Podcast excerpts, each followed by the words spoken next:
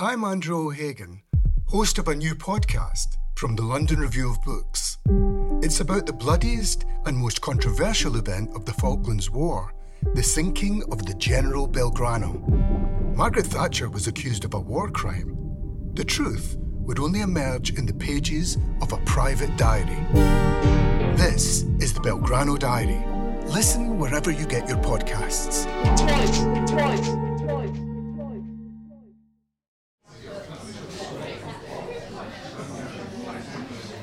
Welcome to the London Review Bookshop. Tonight we are gathered to discuss and celebrate the life and work of Walter Benjamin, perhaps the greatest cultural theorist of the 20th century, and also to mark the anniversary of his death, which I think is in two days, 75th anniversary. Our panel this evening comprises Gareth Evans, Esther Leslie, and Brian Dillon. Gareth is our main host. His official title is Curator of Film at the Whitechapel Gallery. His unofficial title is Creator of some of the most extraordinary cultural events that happen in London. Well, thank you very much, David, for that ridiculously uh, generous introduction. When um, when David says that, um, I'll be giving full biographies of everyone, of course, that doesn't include the audience, um, just in case you're all expecting major series to be announced. Um, it's a delight to be uh, sitting up here with uh, Esther and Brian, but just to be clear, while I am officially part of the panel structure, I'm very much tonight the person who looks to raise arms and then communicates those uh, spoken utterances back to these two. I'm absolutely not in anything like the zone that they are in relation to. Well, let's. What should we call him? Should we agree a, a name for the evening? Should we call him Walter Benjamin, which sounds a little bit strange coming from me, but probably great coming from all of you, or Walter Benjamin, which sounds a little bit like um, one of the guys I saw on um, the tube coming in. There were two men in late middle age who actually could be um, uh, stereotypical since I'm approaching that phase myself, um, LRB readers. Um, however, most of you, I guess, will not have been proudly um, uh, discussing, in fact, eulogizing the contents of one of their bags, which was a new range of M&M merchandise and this was actually vacuum sealed and appeared to have come straight out of the factory. One guy clearly had higher status in the M&M merchandising world than the other. There were beach towels and bath towels with special cummerbund kinds of wrapper, and there were various kinds of box with all the colours and characters from your favourite confectionery. But um, the point about this, of course, is that this is exactly the kind of shard of urban life that you would like Walter Benjamin to engage with in, a major way. You put that together with the fact that I noticed coming across the street here that those countdown um, clocks on the uh, traffic crossings seem to start at 14 seconds. So why is that? What's going on with 14? And does it really mean something when a whole stack of soaked, rain-soaked Architectonics magazines, not Architronics or Architectronics, but Architectonics are sitting soaked outside the Pret-a-Manger? So these kind of things, these elements put together, would be the kind of inquiry that will obviously allow Mr. Benjamin to riff an extraordinary, uh, uh, with extraordinary uh, uh, eloquence and insight, or you could switch those syllables around, um, about the state of things today. So, obviously, he is no longer with us, but we are delighted to uh, celebrate his extraordinary life and work and to mark the 75th anniversary of his very tragic death. But Brian and Esther, as I said, are superbly qualified to both take on that critical commentary about urban life, but also to celebrate Walter Benjamin's life and work with us. I'm sure they need no uh, extended introduction, except to say that they are both authors of numerous fascinating books. They both blog, extend their critical commentaries across the culture, and also have very active editorial roles in a range of journals. We have a number of books from both of them, of course, here today for you to purchase afterwards, and of course the wider range of Benjamin titles, which um, have been neatly summarised uh, in this current issue of the LRB, and there are others that um, will constantly emerge, I'm sure. Uh, Verso, who are our partner tonight, along with Reaktion Books, will be publishing The Storyteller uh, by Benjamin next year. And Jessica, I believe you are involved in. Yes, yeah. two of my PhD, two PhD students PhD as well. Fantastic. Um, and I also noticed a small green book. Um, I hope it's in here. I'm sure it is. Um, my pilot books, uh, Benjamin's Sonnets, for those of you who are poetic completists. So that's a nice uh, addition uh, to, to add to the library. Anyway, that's enough for me. It's a wonderful uh, event we have in store for you. Esther's going to kick off, um, and then Brian will follow with a short presentation each. We'll, the conversation from here, open it out, of course, to you. Please do welcome Esther Leslie. Thank you very much. Thank you. Thanks, everybody. I've, I've just written, we've been asked to write 10 minute little papers to, to begin the discussion. So I wanted to think about Walter Benjamin as a writer, and happily, Brian is picking up these themes as well. So, thinking about him as a writer or as many writers, and I think one of the ways in which he's increasingly coming into view because of new translation projects, because of the new re editing of his collected works in German, and so on, is as a, a participant in the fullest sense in various genres of writing. So he's an adept writer of reviews, sometimes blisteringly critical, uh, of essays, of radio lectures for children as well as for adults, radio plays, short stories, poems, film treatments, memoirs, polemics, diaries, and, and other forms that, in a sense, he himself has, has sort of invented. And also, not to forget amongst these, these genres, the most fragmentary notes, uh, the coining of kind of enigmas and riddles, his passion for, for the riddle, the puzzle, and, and so on, making that into a kind of art form. He had an extraordinarily developed sense of what it means to write and also what are the conditions of writing. We see him formulating something about the conditions of writing in a, a piece he wrote called the writer's techniques in 13 theses, which includes the modernistic embrace of defamiliarization, as here. Do not write the conclusion of a work in your familiar study. You would not find the necessary courage there. He also avers that pedantic adherence to certain papers, pens, inks is beneficial. No luxury, but an abundance of these utensils is indispensable. And this indeed was something he practiced or wanted to practice. There's a passage in a letter from January 1934 to Adorno's wife, Gretel Karplus, who he was very close to. Uh, and Benjamin at this point is at his poorest. He's barely surviving in exile in Paris, and he's keeping warm by day by hanging out in the, in the Bibliothèque Nationale. And he writes as a request in relation to uh, his vast incomplete project, the Arcades project. He says, Now I have a small and bizarre request regarding the Arcades papers. Since the first setting up of the numerous sheets on which the notes are to reside, I've always used one and the same type of paper, namely a normal letter pad of white Max Krause paper. Now my supplies of this are exhausted, and I would very much like to preserve the external uniformity of this bulky and thorough manuscript would it be possible for you to arrange for one of those pads to be sent to me? Now, it's not an affectation that he asks for this particular paper. It's to do here with the shape of the thoughts and their organization into files, the spatial arrangement. Perhaps one adopted itself from the arcades, these passageways between streets. That spatial arrangement is part of his thinking and writing. Of course, circumstance compelled him to develop an art of writing rather on scraps, on library receipts, or backs of envelopes, or cafe bills.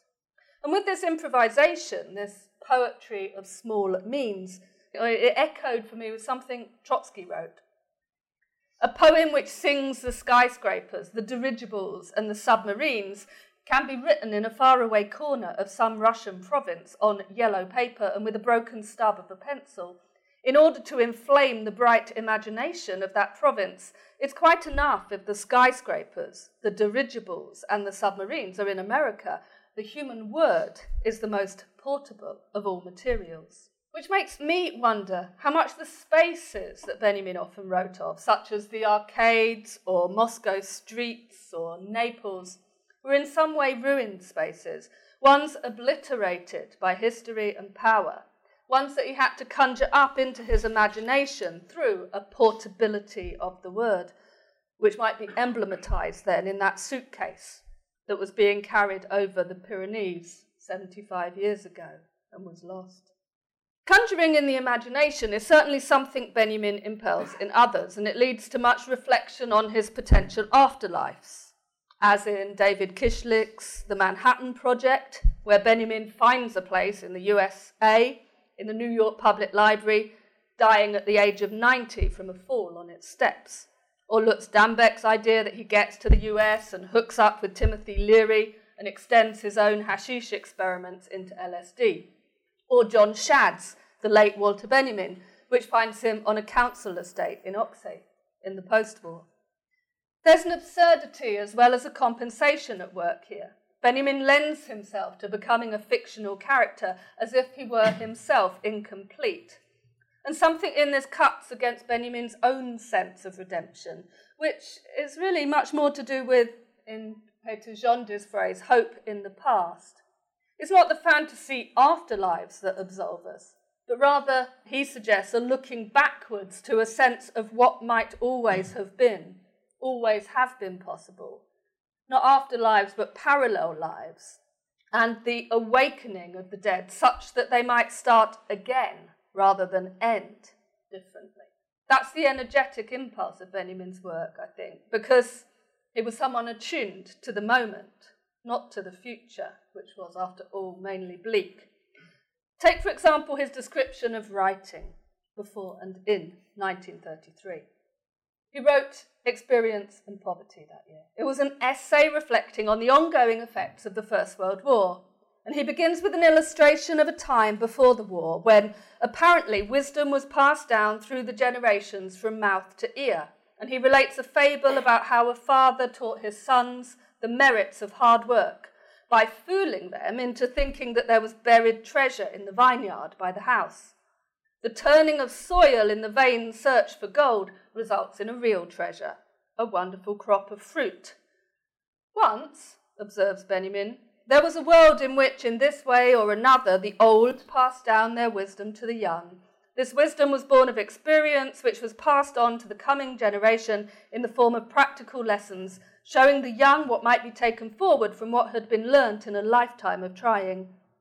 Such experience and its mode of communication meshed with the fairy and folk tale, vectors of wisdom, in a world in which yesterday was much like today. In retelling the tale, Benjamin himself evokes a mode of communicating experience, storytelling, that is becoming outmoded, and in so doing, he estranges that mode so that he might better outline the needs of the present. He goes on to report how the coming of the World War interrupted definitively this handing on and down by interrupting the modes of experience of the generation who came before and after war. The good and bountiful soil of the fable becomes the sticky and destructive mud of the trenches, which will bear no fruit but only moulder as a graveyard. Where do you hear words from the dying that last and pass from one generation to the next like a precious ring? asked Benjamin. Nowhere, he replies, and he goes on to explore why this is the case. It's not simply that experiences before the war are not consistent with those after in a world that has changed, rather, experience itself as a way of relating to and with the world is diminished. A mode of storytelling has disappeared. It was tightly bound to a mode of experience that has disappeared. What writings do the trenches and their aftermath demand? demand? What writing speaks to the moment? Or better, what articulations? For these may not take on the form of the word. This was a man who, on several occasions, quoted Laszlo Moholy-Nagy's line The illiterate of the future is the person who cannot read a photograph. And in an essay titled Paris, the City in the Mirror Declarations of Love by Poets and Artists to the Capital of the World, Benjamin argues that Paris has an intimate relationship to the book.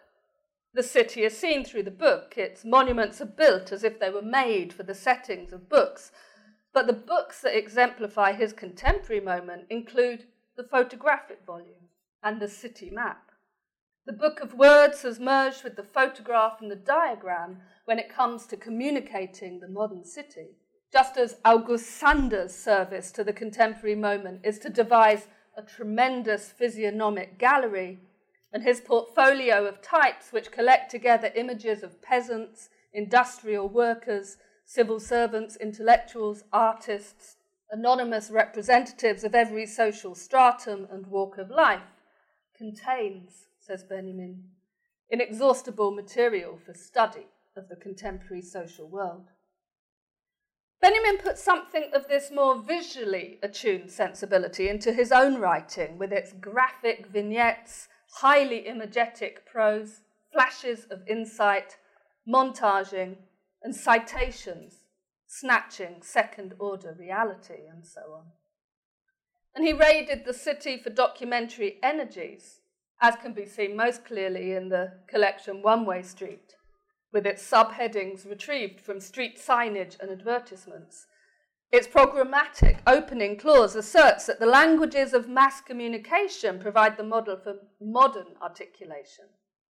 He proposes there the urgent communication of the telegram, postcard, leaflet, or photo montage. Quotations at the core of this, quotations ripped from context and set in new constellations, city debris picked up on the fly, even the lies of journalism or advertising, might allow for the regaining of expressibility in an age of degraded communication.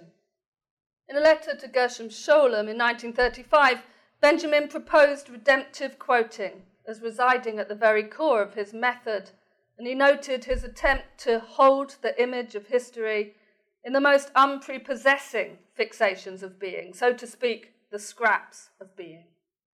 Those scraps of being that he prized, fragments of everyday existence as recorded in the Arcades project under headings such as fashion, the streets of Paris, mirrors, the doll, boredom, gambling and prostitution, modes of lighting, all evoke a commitment to the everyday and the ephemera of an aesthetic that, in some ways, a surrealist aesthetic, and in some ways, by 1935, at the high point of his work on the Arcades project, was itself exhausted. He evoked, with a kind of backward look, the scraps of Dada and surrealism. At the same time, though, he merges this with the sense in which life is saturated, as he says in those days, by facts, by new objectivity, by a rationality annexed to rationalization.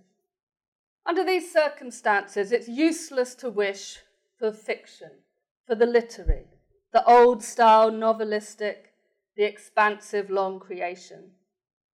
Instead, he recommends an inhabitation in, in defamiliarized ways of forms of document and factuality, admixed with his own versions of political engagement, writing in One Way Street that significant literary work can only come into being in a strict alternation between action and writing.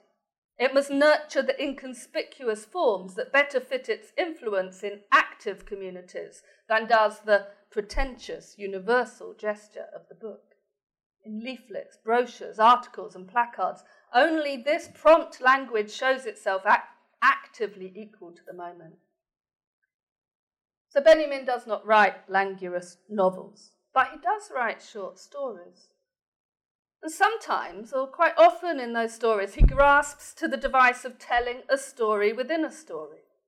A sea captain tells a passenger a yarn. A friend tells another friend a curious thing that he experienced. A man tells the tale of an acquaintance to another man who relates the story to us.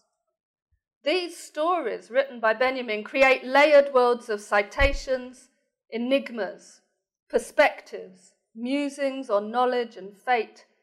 They're a kind of equivalent of the microcosmic spaces that Benjamin analysed or better brought into being, such as the arcades. The world within a world, the story within a story, lifting the form off itself, making it questionable, critical, a hovering thing, not simply a fiction and not simply not one. Microcosmic worlds are the world and not the world at once. I think the enduring attraction then of Walter Benjamin has something to do with his proposition simultaneously of worldliness, of being in the world, and of worlds within worlds. A clear eyed commitment to what gruesome conditions prevail, alongside a wide eyed sense of what could have been different and so might yet be. And this is not just an assertion, but something he in stages through his writing finds ways to articulate in various modes of writing or production, which induces us, we who would equally like to speak into and out of our moment, to follow him, to try to actualize him again.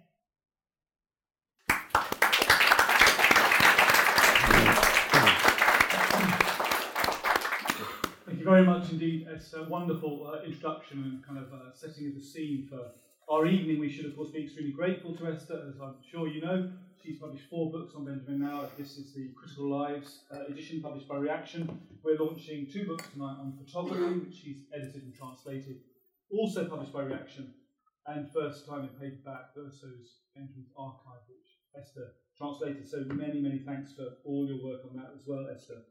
But of course, Benjamin, famous for the essay, one of our finest essayists, Brian Dillon, informed and uh, informing the essay um, for us tonight, but also obviously in his own right in many, many different areas. Please welcome Brian now. Brian Dillon, thank you.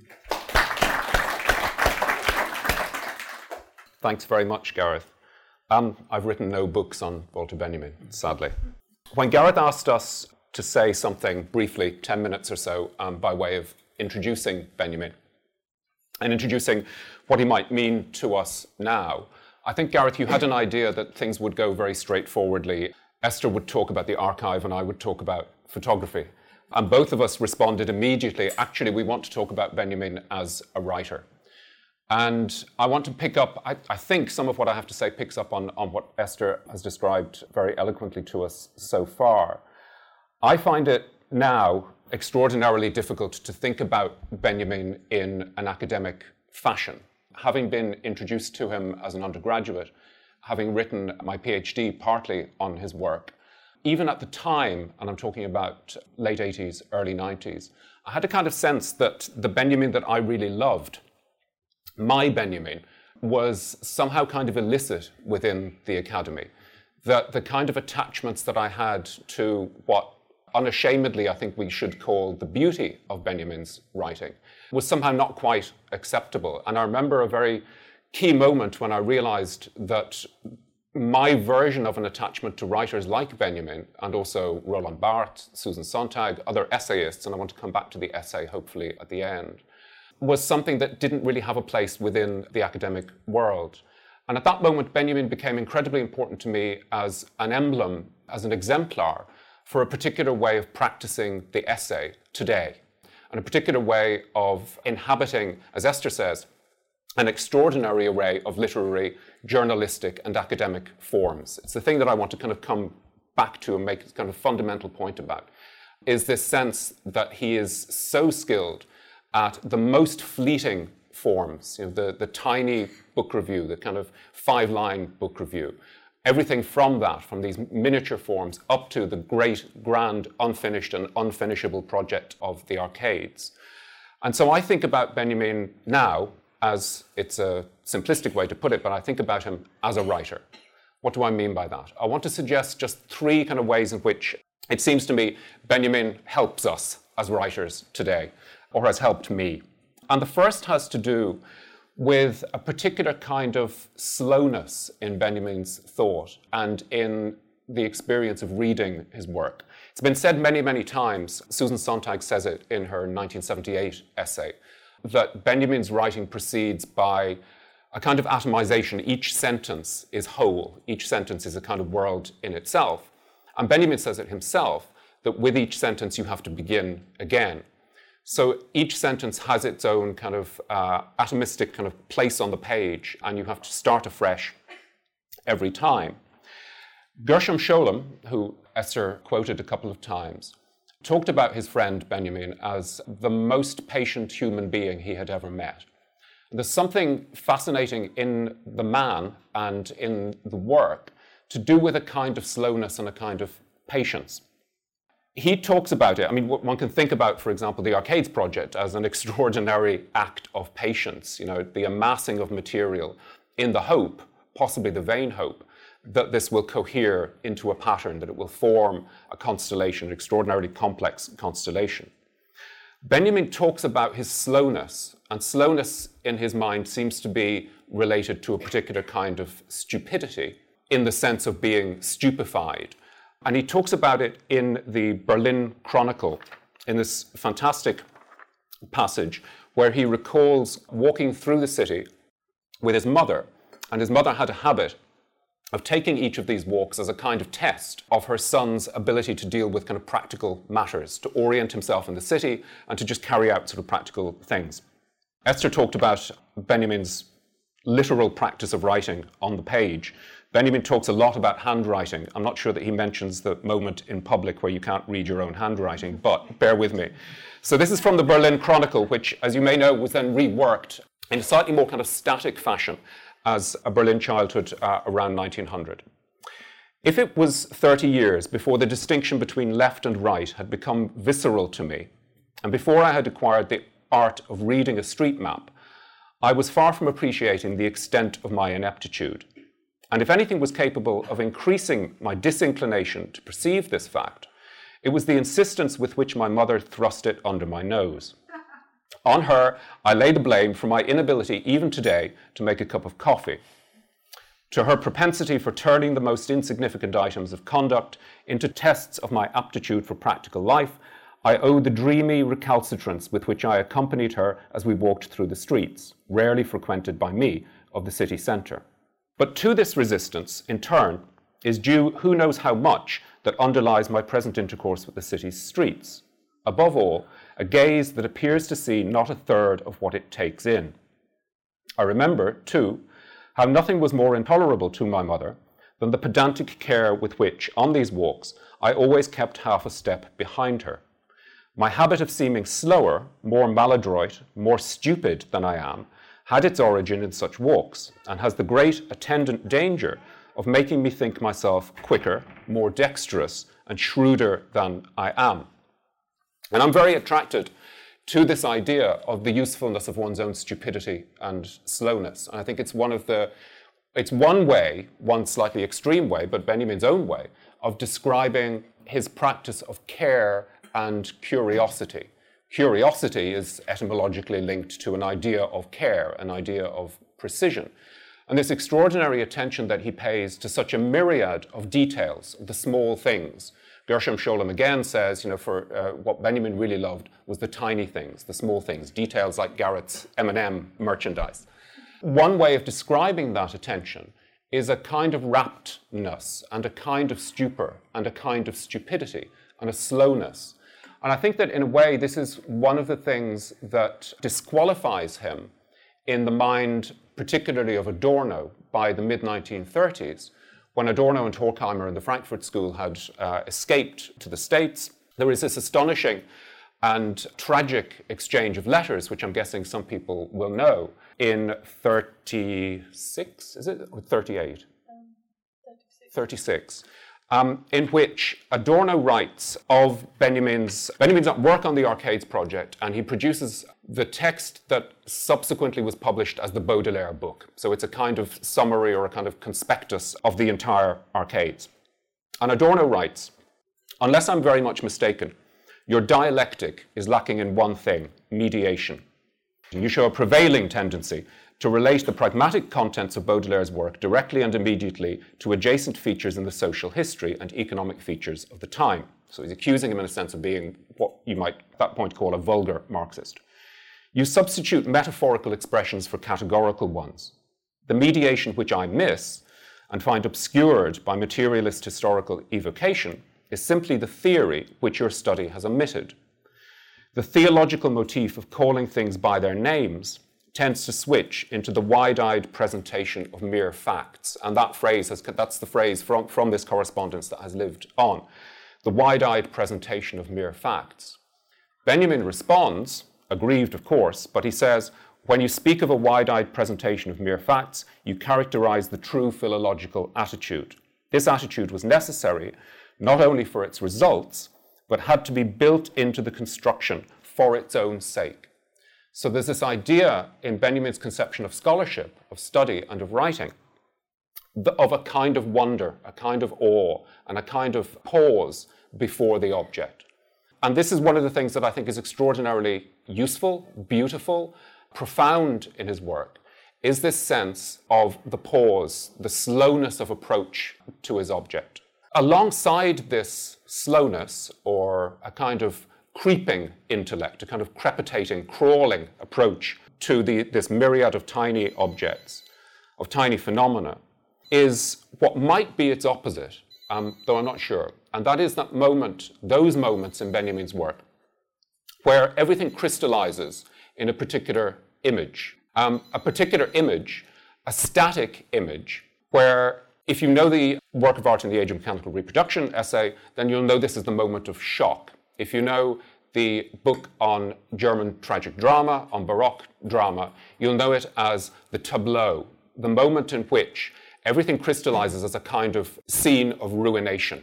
We know this in English drama from those moments, for example, at the end of revenge tragedies, when the stage is strewn with dead bodies and everything freezes in that moment. Everything becomes clear at that moment, both in terms of subjective, kind of tragic stories, but also in terms of history.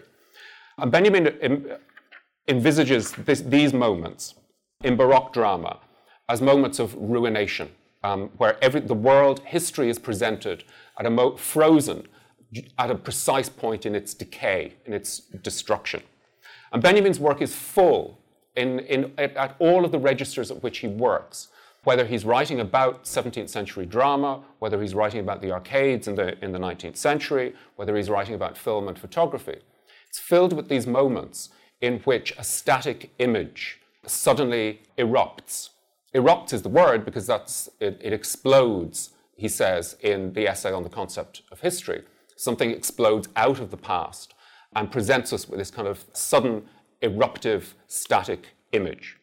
And the great moment where this becomes, a it becomes obvious that this is a kind of method for him, it's a way of writing, it's a way of conceiving how you, how you work as a writer, is in, again, in the Berlin Chronicle, where he talks about attempting to make a map of his own life.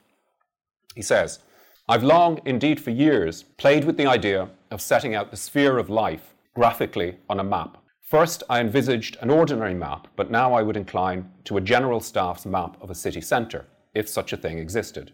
Doubtless it doesn't, because of ignorance of the theatre of future wars.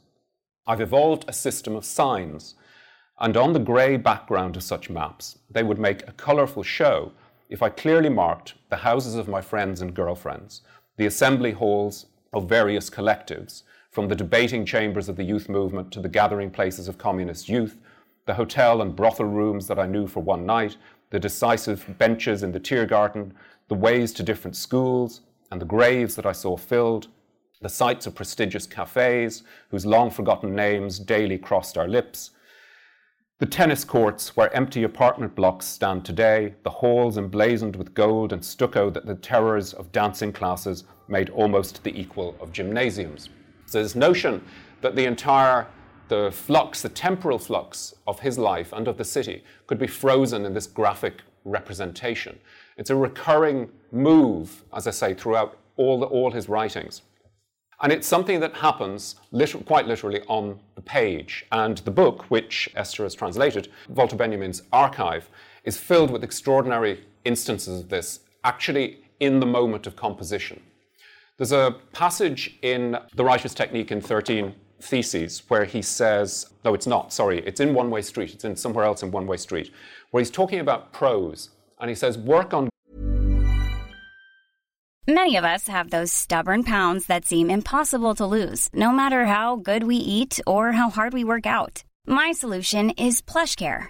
PlushCare is a leading telehealth provider with doctors who are there for you day and night to partner with you in your weight loss journey. They can prescribe FDA-approved weight loss medications like Wegovy and Zepbound for those who qualify.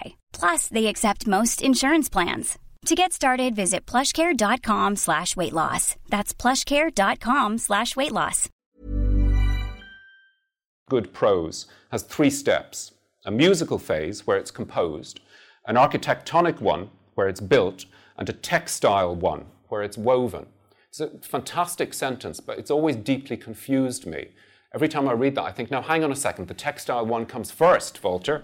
It's clearly not the way that he himself worked, because there isn't a sense, when you look at the, the words on the page, the handwritten words on the page, and when you look at the kind of graphic patterns and constellations that he invents as part of the composition process, it's impossible really to differentiate between these different stages of writing.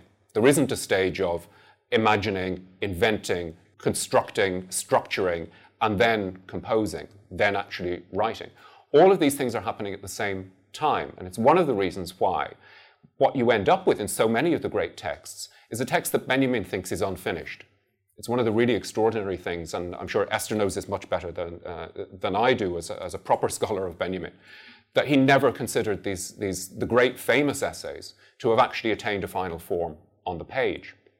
Some of the ways in which he does this are, I think, really s- still extraordinarily instructive for us as, as writers today. The structures that he invents sometimes take the form of lists, like all great writers, he's addicted to lists. They take the form of a really quite intense attachment to his own notebooks. There's an extraordinary letter to his friend Alfred, Alfred Cohn, which is quoted in the, in the archive book, where he talks about this beautiful blue notebook that Cohn has, has sent him. And he's not just absolutely wrapped and attached to this notebook. He says, Everywhere I go, people compliment me on my lovely blue notebook. So there's a real attachment to the, what we call far too easily the materiality of writing. Benjamin's not attached to the materiality of writing, he's attached to the materials. And the material produces lists, maps, diagrams, constellations, and these constellations take various forms. They might be, for example, um, in one of the most beautiful instances uh, in the book, a pattern of tiny texts, maybe four, five, six lines, that are drafts for a particular text, but they're written as little paragraphs written at different angles on the page. It's like this fantastic kind of almost tachist kind of uh, patterning, very sketch-like, and, and uh, but clearly there's, a, there's an order in mind. And sometimes they take the form of, of very much more structured and hierarchical forms. But what you get in the, the archive book, which is an extraordinary resource, I think, is this sense that for Benjamin, writing is always also visual. It's always also a graphic thing on the page. And that is one of the reasons why he's unable really to make this, these kind of hard and fast distinctions between the moment when you conceive of the work and the moment when you finish it. Because he's never really found, when you look at the, history of his of publication during his lifetime, he never really finds the proper graphic representation for the writing. One Way Street is an attempt at it. Adorno talks about in his 1948 essay, the essay as form, he talks about Benjamin as the prime practitioner of one of the things that the essay does best, which is that it presents, and it presents almost visually, it presents graphically the moment of thought, the moment of, the moment of conception, the moment of construction and composition. And Adorno accuses, really fleetingly in passing, he says these things should not become too atomistic. And it's a kind of late moment, it's half a decade after Benjamin's death, late moment where, where Adorno was still, still harping on this idea that the drawback in Benjamin's approach, this notion of a kind of slowness, a kind of care and curiosity before the object that produces these graphic representations, that somehow this is still illicit within the practice of theory. To me, that's one of the extraordinary values in, in Benjamin's work still today, is just this sense of a page that is alive, bristling, and an attempt finally to kind of capture that visual bristling on the page. And I'll stop there. Thanks.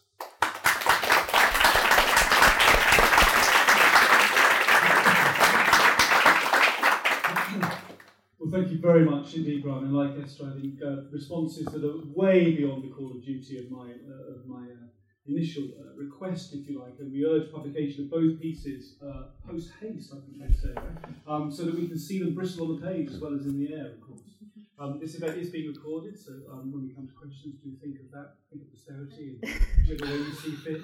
Um, we're going to come to you very shortly because I don't think I can follow those with uh, adequate questions. Um, but what I'm going to do, first of all, is just to ask Esther to respond. I think she's been making copious notes, but also have a kind of constellation quality to the page. Um, and Esther, if you'd like to, maybe um, just pick up on some of those hmm. those points that Brian made so well. Yeah, I think I adhere to, to Benjamin's idea that you, you, you don't properly understand something unless it passes bodily through you and you mm-hmm, write it mm-hmm. down. So always write down what I'm hearing. But I said one of the things I was thinking about was you know, this this strong sense of the spatiality of you know laying things out on the page and Benjamin's attunement to spatiality, his interest in city spaces, in the space of the arcades and so on thinking about that in relation to writing and his idea that you must write out your own work again. There's this thing of writing out your fair copy. In that process, other things will occur to you. And so I'm wondering if that, that's a, a kind of way in which te- temporality comes into the act of writing, that slowness mm-hmm. is another type of temporality, isn't it? And this layering, it's not just that these things are are set out in space to produce constellations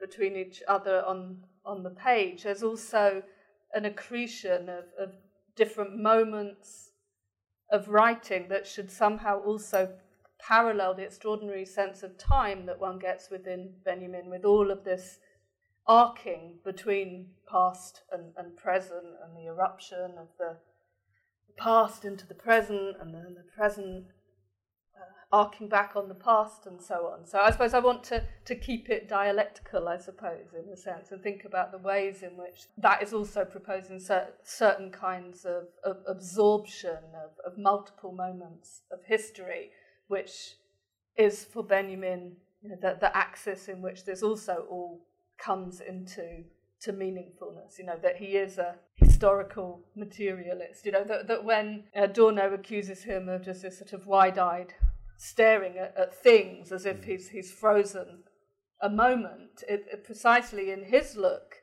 he's seeing back through into the past, into all sorts of chains of, of connection. So if it is a freeze framing, it, it's one that has tightly encapsulated within it uh, time, you know, as, as, well as space. It's bristling.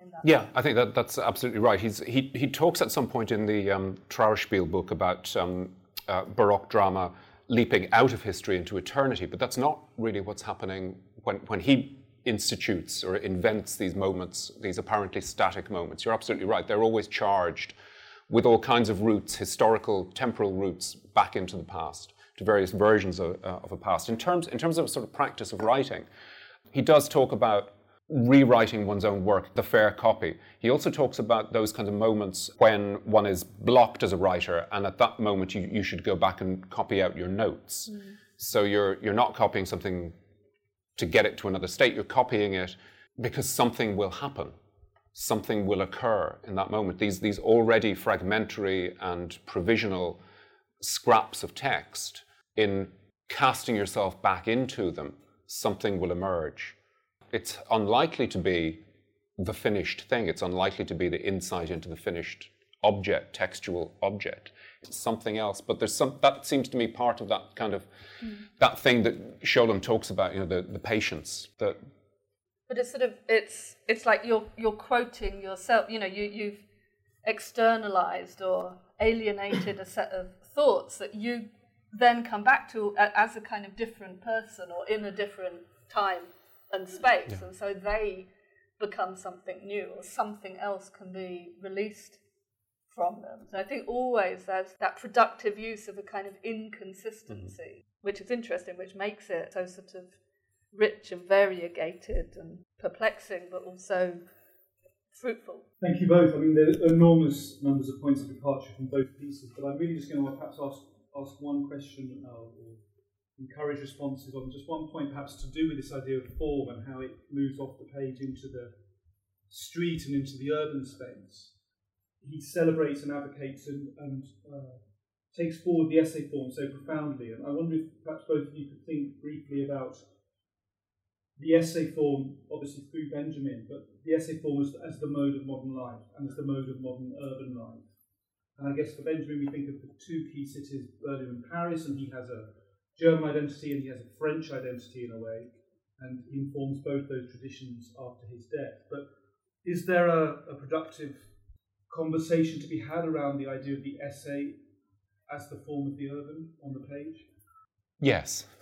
But it, uh, it, as you were saying that, I was growing suspicious already of my automatic answer to it, which, which is that if you think about it in terms of writing about cities, then you can, or, or just or writing about landscapes, you can imagine a kind of lineage, you can imagine a tradition that, that harks back, where, where Benjamin is the hinge, right, Be- between 19th century versions of that and, and what's come since. And one could talk about Sebald, for example, or, or one could talk about writers about London as, as the other kind of pole, the, the unwritten about pole in, in that history. But much more interesting, I think, is to think about those modes of a kind of essayism that are not to do with you know, the, the institution of a kind of vagrant subjective voice in the city, but rather those, those kinds of writing that attempt to, to ape, to, to imitate the texture of the city themselves.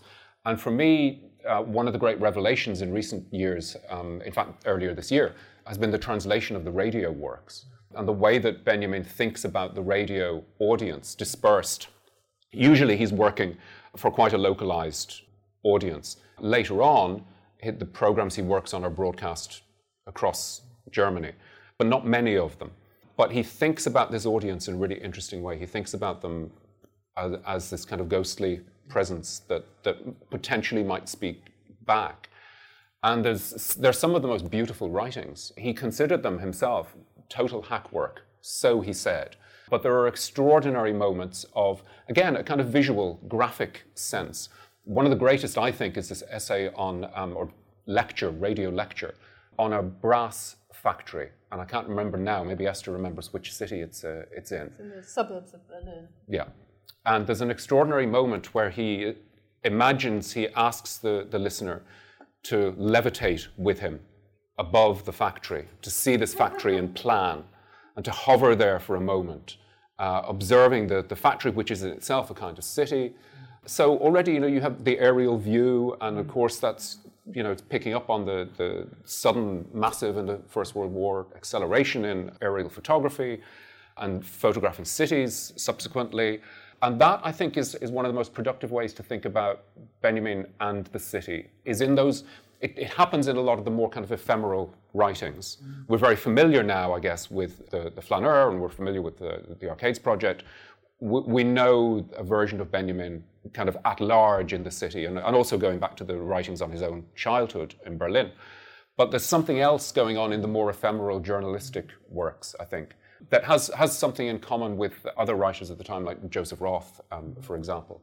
Um, that sense that, that these short forms, um, or Vic, Victor Shklovsky um, earlier in, in Russia, and that, that these short forms are capable of, of encapsulating something about that experience. I mean, I would echo that because I think that there's something, I mean, it's slightly different to, say, Kracauer, who's working in this feuilletonistic way with a, a huge consciousness of the throwawayness of his little skits for the newspaper, for the mm. Frankfurter Zeitung on the streets in Berlin and so on. There's a sense in which he knows that's tomorrow's chip paper. Whereas with, with Benjamin, what, what strikes me is that whatever form he inhabits, whether it's the review form, so writing about Hessel's book, Walking in Berlin, as a way of articulating the city, or whether it's radio lectures, or whether it's the classic city portraits like Moscow and Naples, he finds ways of articulating other people's voices. So,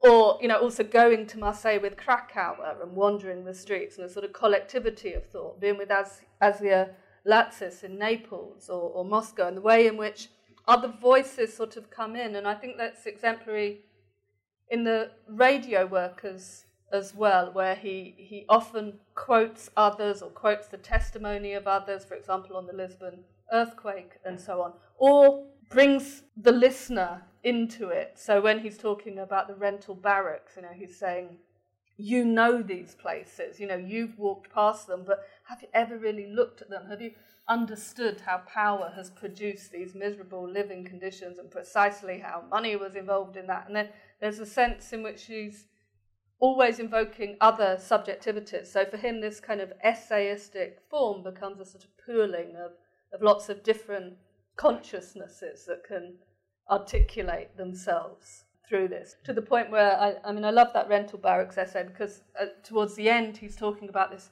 new form of the skyscraper and he's seen a photograph in Uhu this magazine you know saying the practical American way and you know is this form going to come to Berlin and what will it make of us? You know we get to speculate on how how we would live different lives if we live vertically rather than horizontally without light and, and so on.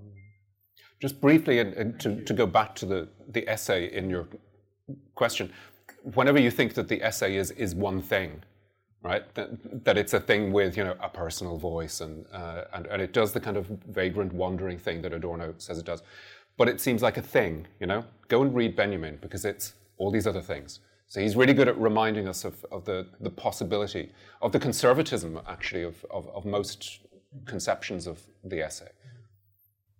Thank you both very, very much. Um, we're going to open out now. We've got some time, obviously, for thoughts, responses, anything you'd like to raise. Let's start with the gentleman there, and then we'll come to the front here. Thank you. Yes.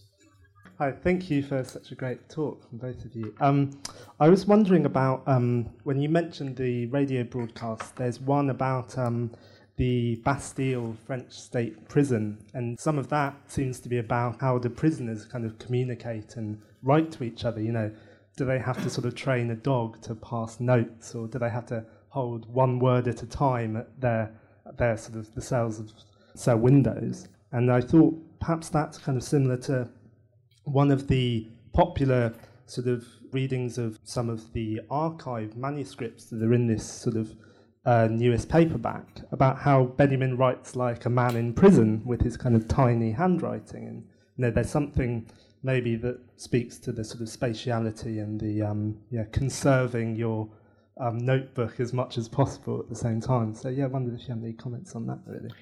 Yeah, I mean, um, only sort of uh, very, very tentatively, but I think there's something fascinating to do with constraint. I mean, here's, here's a writer who's already extraordinarily constrained, right, by, by exile and by poverty, and by, the fa- by academic failure, by the failure of his colleagues and friends who who are now in New York to publish his work, and yet somehow invents for himself still more constraints and is still fascinated by constraint.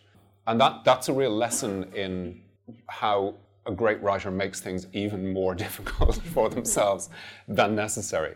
But I think you're onto something, yes. I mean, there's, a, there's definitely something about the compression of the word, and, and then it's shooting forth. I'd f- totally forgotten about the, the, the Bastille essay. That's No, I was, well, I was just thinking of that sort of powerful image of sort of inventing un, under conditions of incredible restraint these sort of new new modes of communication, which happens again and again, doesn't it? In H block, it happened as well. Right?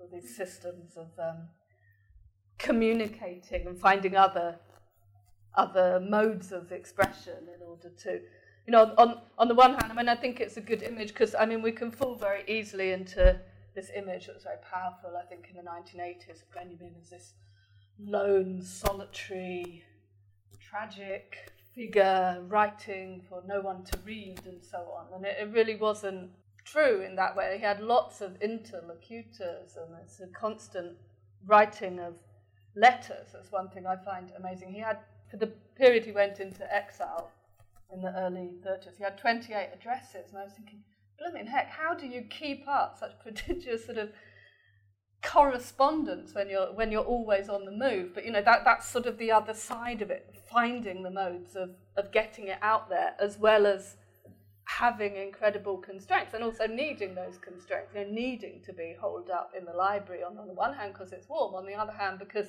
there's nothing more you want to do than read old books about Paris to try and figure something out for yourself so it's you know, it's that combination of, of things I think yeah, I mean, he's been a fantastic. Thanks for again for such a fantastically lucid presentation as somebody who I've found both an inspiration but also unbelievably frustrating as well because he does at times I drive me crazy. I can't understand what he's talking about half the time, if I'm completely honest, but he does drive you forward at the same time. Uh, the question I have is about childhood and his. I wonder if you've got any insights into his. Um, it seems that he's got a place in his heart for children and for his own childhood and looking backwards and at the same time, as, as you pointed out, looking forwards at the same time. He wrote, I think it was something like a manifesto for a proletarian children's theatre, the Berlin Childhood, which, you, which you've mentioned, and then, of course, the broadcasts, which were for children listeners. So it seems as though he does have this special place for children. And I'm, I'm just kind of curious about what um, insights you might um, have about that.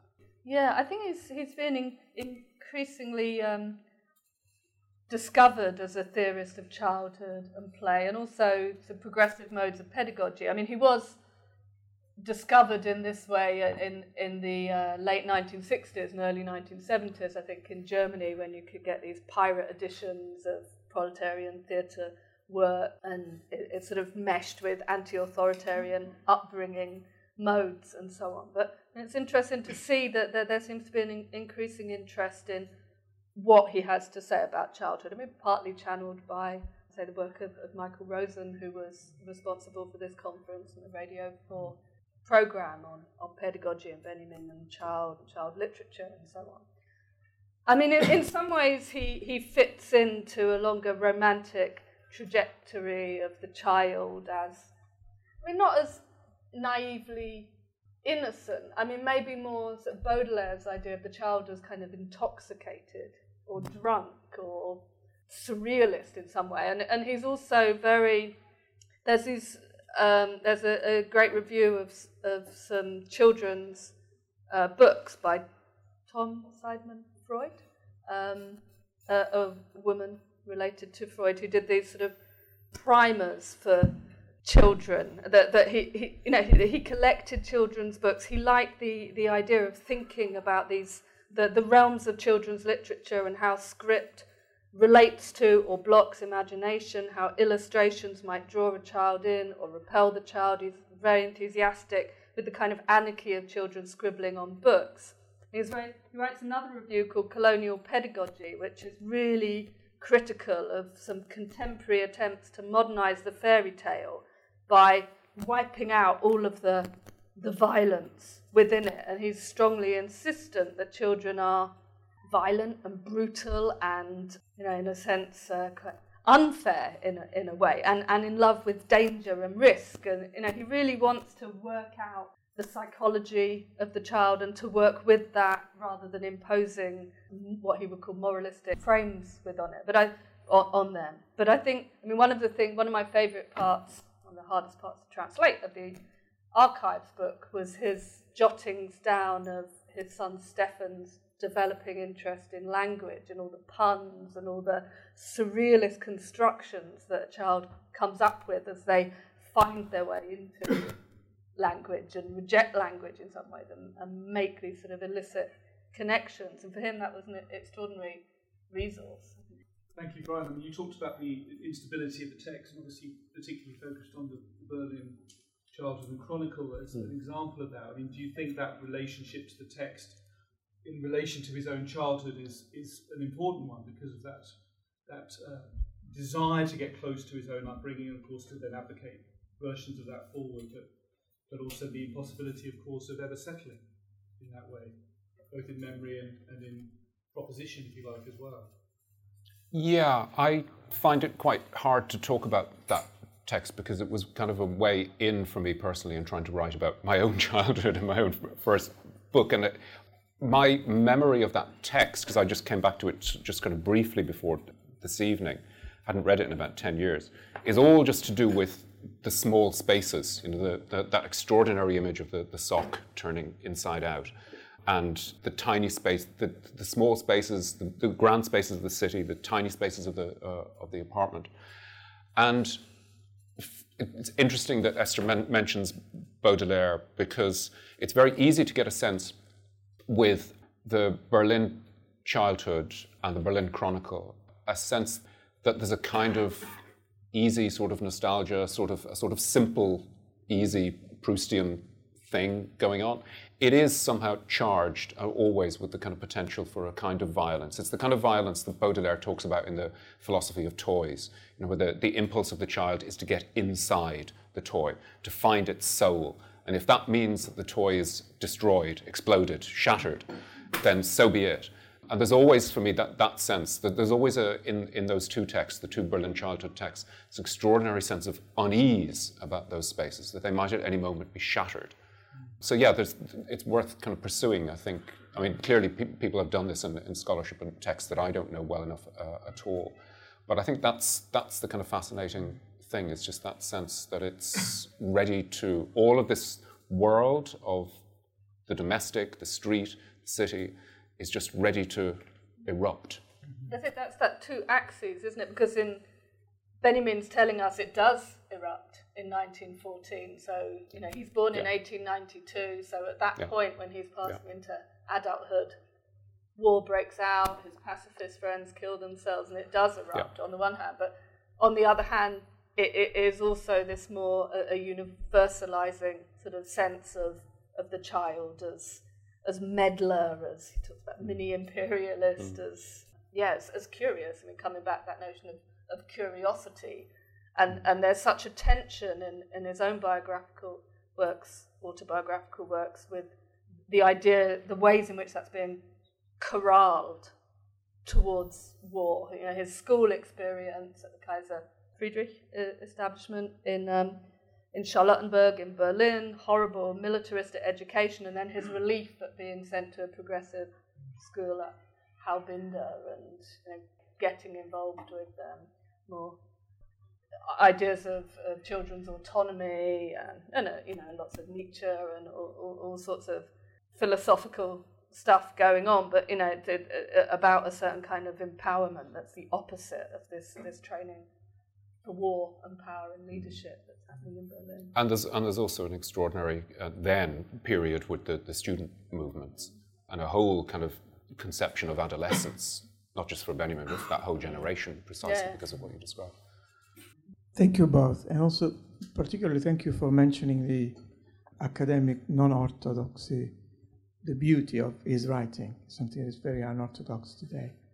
I wonder at the same time whether we are forgetting uh, Benjamin, the theologian, going back to this uh, description, wide eyed description of facticity, there is an element of faith. He is not a Iain Sinclair, with all respect to Iain Sinclair, he's not a sort of a, uh, he's not describing many facets of the same thing. There is a, I would say, a faith in the organizing, self organizing uh, ability of phenomena to, to provide a movement, an organization, and so forth. So, which has to do, Agamben wrote about this, it has to do with uh, a connection with medieval theology.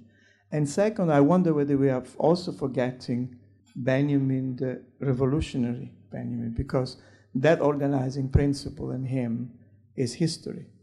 I, I do like and I feel very inspired by the appreciation of him as a writer, and the essay is absolutely brilliant.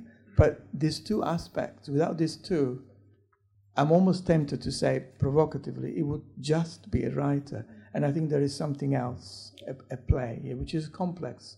And I don't claim to understand it, but I, I'm struck by the absence of these two elements in, in, in tonight's discussion. Without asking another question, could I just gloss that? Um, mm. Because, for instance, I think one example of what you were talking about. You um, you talked about the images of violence around childhood and so on, and with dolls. But this is a writer who actually wrote a critique of violence. Uh, yeah, I'm, I'm sort of just re-asking the question because I think that there's, there's a lot that I feel wasn't touched on tonight. I mean, again, one more concrete example. Uh, we've had a lot about Baudelaire. There's some fantastic stuff obviously in uh, um, what became uh, uh, the book uh, drawn from the arcades. But a huge preoccupation of Benjamin is we find out who the rag pickers are, who picks up the rags. We never find out who picks up the cobbles, He was obviously making a, a political revolutionary point. Thank, thank you both. Um, just to bear in mind, obviously, we, only got a 75 minute event, and, and there's a, a world of, of uh, ideas in Benjamin's work. So, uh, if we can, obviously, let's respond to theology and revolution. it's always good to end on a, on a yeah. simple one. Um, no, thank you both seriously very much for those those important points. So, how do we want to take those important issues on? Well, I could.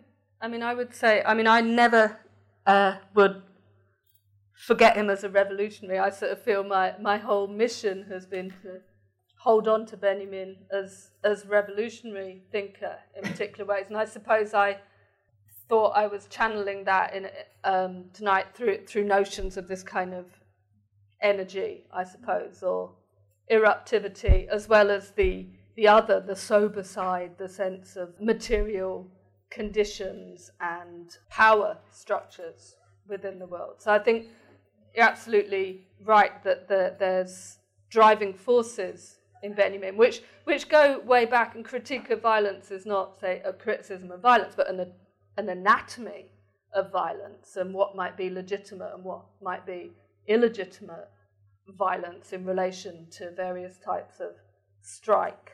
And that's at the heart of Benjamin. And things get more complicated when we think about that in relation to theology and how literally we might take notions of the messianic and all that comes out of his final ideas on the concept of history. But what I take from that is is the sense in which it it all only all of this stuff about parallel lives and what could have been and hope in the past is all directed towards absolute change although he also conceptualizes that absolute change as really just quite a small step to the side as, as well. So it's a sort of dialectically undercut itself. But yeah, I think, um, you know, it was the august surroundings of this bookshop that pushed me towards the, the, the, small, the, the small, the small step to the side is, uh, speaks to the, the, question about theology, doesn't it? Because the, the, arrival of the Messiah would everything would change, but only, the tiniest change would happen.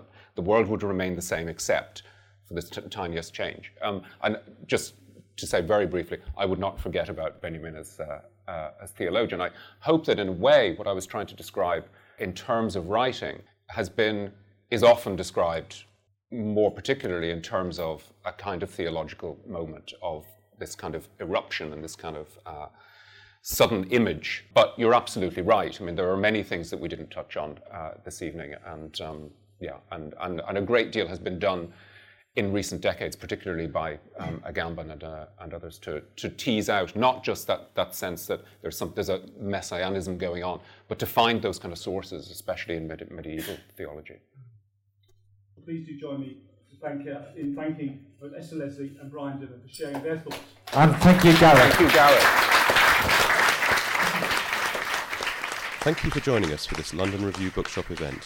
For more, visit our website at www.londonreviewbookshop.co.uk or search for the London Review Bookshop on iTunes.